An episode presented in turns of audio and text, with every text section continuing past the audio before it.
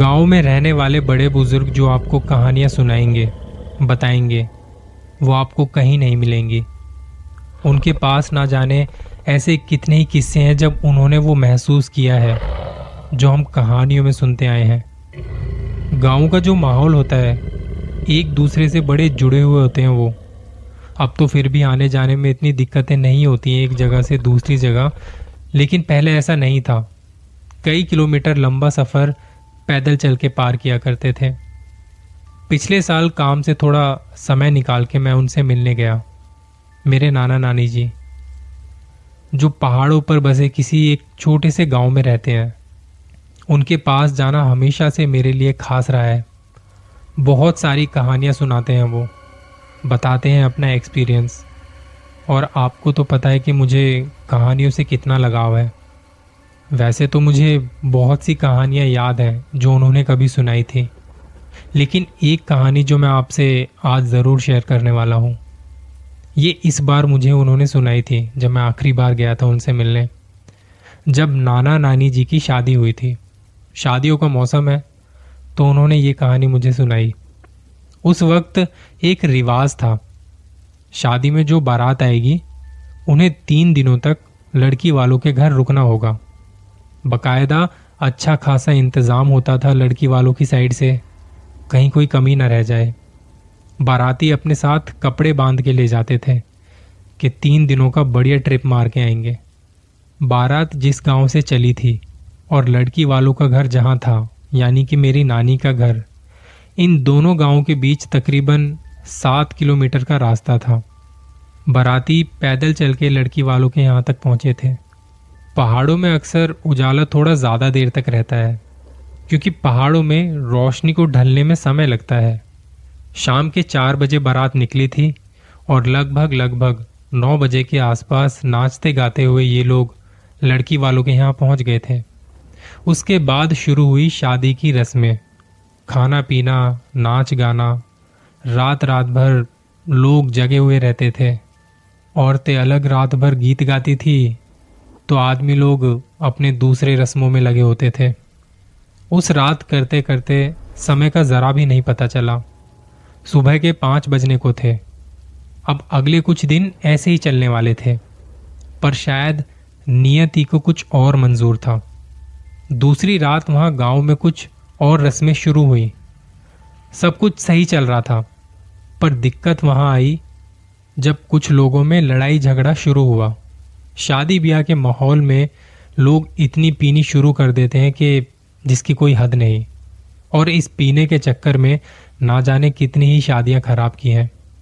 उस लड़ाई की वजह से बात इतनी बढ़ गई कि सारी रस्मों को वहीं रोक दिया गया।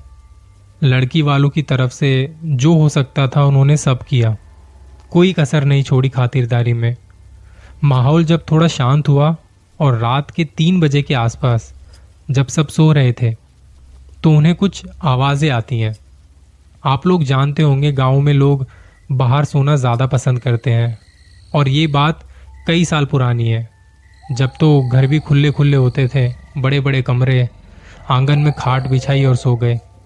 अब यहाँ मैं बताना चाहूँगा कि जब बात पहाड़ी गाँवों की आती है ना तो वहाँ घर के बाहर सोना मतलब खतरे को दावत देना। अलग अलग तरह के जानवर वहाँ होते हैं। और सबसे ज़्यादा तो बाघ का खतरा होता है। वहाँ पे लगातार ये खतरा बना रहता है। और उसे अगर ऐसे में कोई दिख जाए तो उसे अपना शिकार बना लेता है। फिर चाहे वो इंसान हो या कोई जानवर। गाँव में ये बात फैली हुई थी कि सब अपने साथ कोई ना कोई हथियार लेके सोएँगे, ताकि खुद का बचाव कर सकें अगर कुछ ऐसा हुआ तो। रात के सन्नाटे में कोई भी आहट ऐसे में आपको डरा देती है। वहाँ कुछ आवाज़ें आ रही थी। मानो कोई है जो दबे कदमों से तुम्हारी तरफ़ आ रहा है। अंधेरा इतना ज़्यादा था कि हाथ को हाथ नज़र ना आए। थोड़ी बहुत आग का इंतज़ाम भी किया हुआ था, जिसकी वजह से थोड़ी रोशनी हो रही थी। भले ही इतना ज़्यादा आप देख नहीं सकते थे, पर कुछ ना से तो कुछ बेहतर। इस बीच किन्हीं दो लोगों की आँख खुली और उन्हें जाना था पीछे खेतों में, हल्का होने के लिए। जब वो दोनों पीछे खेत की तरफ़ जा रहे थे तो उन्हें खेतों की तरफ़ कोई चमकती हुई चीज़ नज़र आई। दोनों ने उस पर ज़्यादा ध्यान ना देते हुए खुद को हल्का करना शुरू किया। दोनों आपस में बातें कर रहे थे। तूने देखा वो क्या चमक रहा है? हाँ देखा मैंने भी। पर ये क्या कुछ समझ नहीं आ रहा। इतनी रात में क्या हो सकता है? चल चल के देख के आते हैं। दूसरे ने कहा, चल चलते हैं। दोनों बात करते हुए उस चमकती हुई चीज़ की तरफ़ आगे बढ़ रहे थे। और जैसे जैसे उस चमकती चीज़ की तरफ़ जा रहे थे, उसकी रोशनी कम होती जा रही थी। एक वक्त बाद वहाँ कुछ नज़र नहीं आ रहा था। भाई साहब, अभी तो यहाँ वो चीज़ चमक रही थी। कहाँ गई वो? इतना कहते ही उनके ऊपर किसी ने हमला कर दिया। आगे आगे जो चल रहा था, वो छटपटा रहा था। चिल्ला रहा था। पीछे वाला उसे देखकर वापस भागा। वो चिल्लाता हुआ जा रहा था और गाँव वालों को बुलाना चाह रहा था। तभी उसके ऊपर भी किसी ने हमला कर दिया। और एक भयानक आवाज़ के साथ सब शांत हो गया। अगली सुबह जब कुछ लोग खेतों की तरफ़ फ्रेश होने के लिए गए तो उन्हें कुछ खून से लथपथ कपड़े नज़र आए। जगह जगह बिखरे पड़े थे। ये बात वहाँ आग की तरह फैली। बाकी कुछ लोग और भी आए। तब छानबीन शुरू हुई। किसके साथ ये हुआ है? कौन था जो मारा गया? गाँव वालों को लग रहा था कि कोई किसी बाघ का शिकार हुआ है, जो यहाँ आया था और बेमौत मारा गया। यहाँ गाँव में दो बाबा जी बड़े मशहूर थे। जब उनके पास ये बात पहुँची तो उन्होंने बताया ये किसी बाघ का काम नहीं है। बाघ आया होता तो शरीर के कुछ टुकड़े मिलते, जो वो नहीं खाता। पर यह बाघ नहीं है। एक नर पिशाच का काम है, जिसे अपनी भूख मिटानी थी। वो इतने में भी शांत नहीं होगा, क्योंकि उसके मुँह अब इंसानों का खून लग चुका है। वो निकलेगा रातों को अपने शिकार के लिए, एक भेड़िया बनकर, और तुम उसे रोक नहीं पाओगे। उसकी शक्तियों के आगे इंसान बहुत मामूली है। गाँव वालों ने कहा तो बाबा जी उसे रोकने का कोई तो तरीका होगा?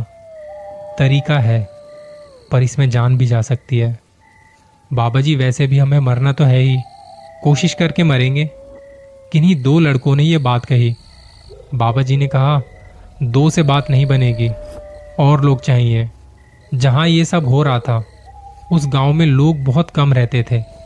लेकिन जब बारात आई थी तो यहाँ लोगों का जमावड़ा सा लग गया था। सबने आपसी सहमति से बाबा जी को और बाकी गाँव वालों को मदद करने का भरोसा दिलाया। शाम ढलते ढलते उन दो लोगों का भी पता चल चुका था, जो उस नर पिशाच के शिकार बने थे। बारातियों में थे वो, लड़के वालों की साइड से। रात दस बजे के आसपास बाबा जी आए और उन्होंने खेतों के पास एक बरगद के पेड़ के नीचे कुछ पूजा पाठ करनी शुरू की। लोगों को पहले ही समझा दिया था कि उन्हें क्या करना है। पूजा पाठ शुरू होने के ठीक तेरह मिनट बाद एक भयानक सी आवाज़ खेतों की तरफ़ से आई। उस आवाज़ को सुनते ही सब चौकन्ने हो गए।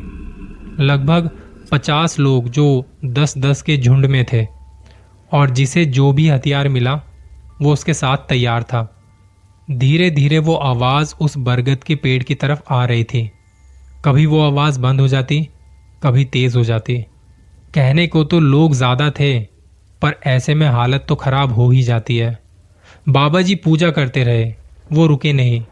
कोई भागता भागता उनके सामने से बड़ी तेज़ी से निकल गया। वो गाँव की तरफ़ बढ़ने लगा।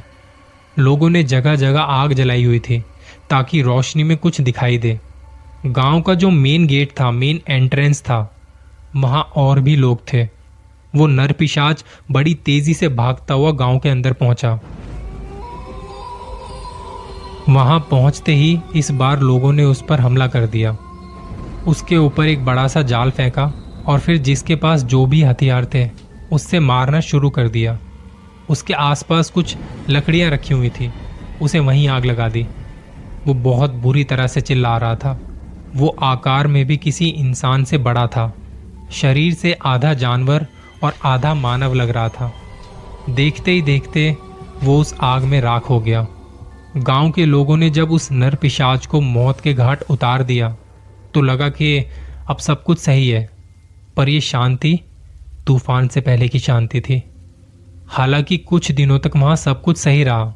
लोग बेखौफ होकर एक गाँव से दूसरे गाँव बड़े आराम से जाते थे। लोगों का आस पड़ोस के गाँवों में आना जाना बढ़ गया था। सब कुछ हँसी खुशी चल रहा था, पर शायद इस गाँव को अब किसी की नज़र लग चुकी थी। शादी के बाद मेरी नानी अपनी माँ के घर रहने आई और इस दौरान कुछ खबरें वहाँ से आने लगी कि रात को घर से मत निकलना। एक शैतान है जो घूम रहा है, जो रात के अंधेरे में शिकार करता है। ये सुन के गाँव में दहशत का माहौल था। किसी को कुछ समझ नहीं आ रहा था कि क्या करना है। अब इस नई मुसीबत से कैसे छुटकारा पाया जाए? तब गाँव वालों को याद आया उन्हीं दो बाबाओं के बारे में, जिन्होंने पहले भी इस गाँव को नर पिशाच की मुसीबत से बचाया था। एक रोज उनके पास यहाँ आने का न्योता भेजा गया कि आपकी मदद की ज़रूरत है। दोनों ने अपना सामान बांधा और उसी गाँव की तरफ़ बढ़ चले। रात के अंधेरे में वो गाँव पहुँचने को थे। तभी उनमें से एक पर किसी अनजान ताकत ने हमला कर दिया। उन्हें संभलने का मौका तक नहीं मिल पाया और देखते ही देखते वो दोनों उस अनजान ताकत के आगे हार चुके थे। दोनों बहुत बुरी तरह से मारे गए। जब ये बात गाँव वालों तक पहुँची तो पूरे गाँव में मातम सा छा गया। अब हर रात को गाँव से किसी न किसी के गायब होने की खबरें आने लगी। किसी को लगता कि कोई बाघ है जो गाँव वालों को अपना शिकार बना रहा है। तो किसी को लगता है ये उस नर पिशाच की आत्मा है जो अपना बदला ले रही है उस गाँव वालों से। अब तो आलम यह था कि लोग दिन के वक्त भी घरों से बाहर निकलने में डरते थे। लोगों का काम धंधा चौपट हो गया। खेती बाड़ी रुक गई, खाने पीने को अनाज नहीं। ऐसे में वहाँ रहना बड़ा मुश्किल हो रहा था। ये सिलसिला कई दिनों तक चला। और हर दूसरे दिन कोई ना कोई खबर वहाँ से निकलती थी।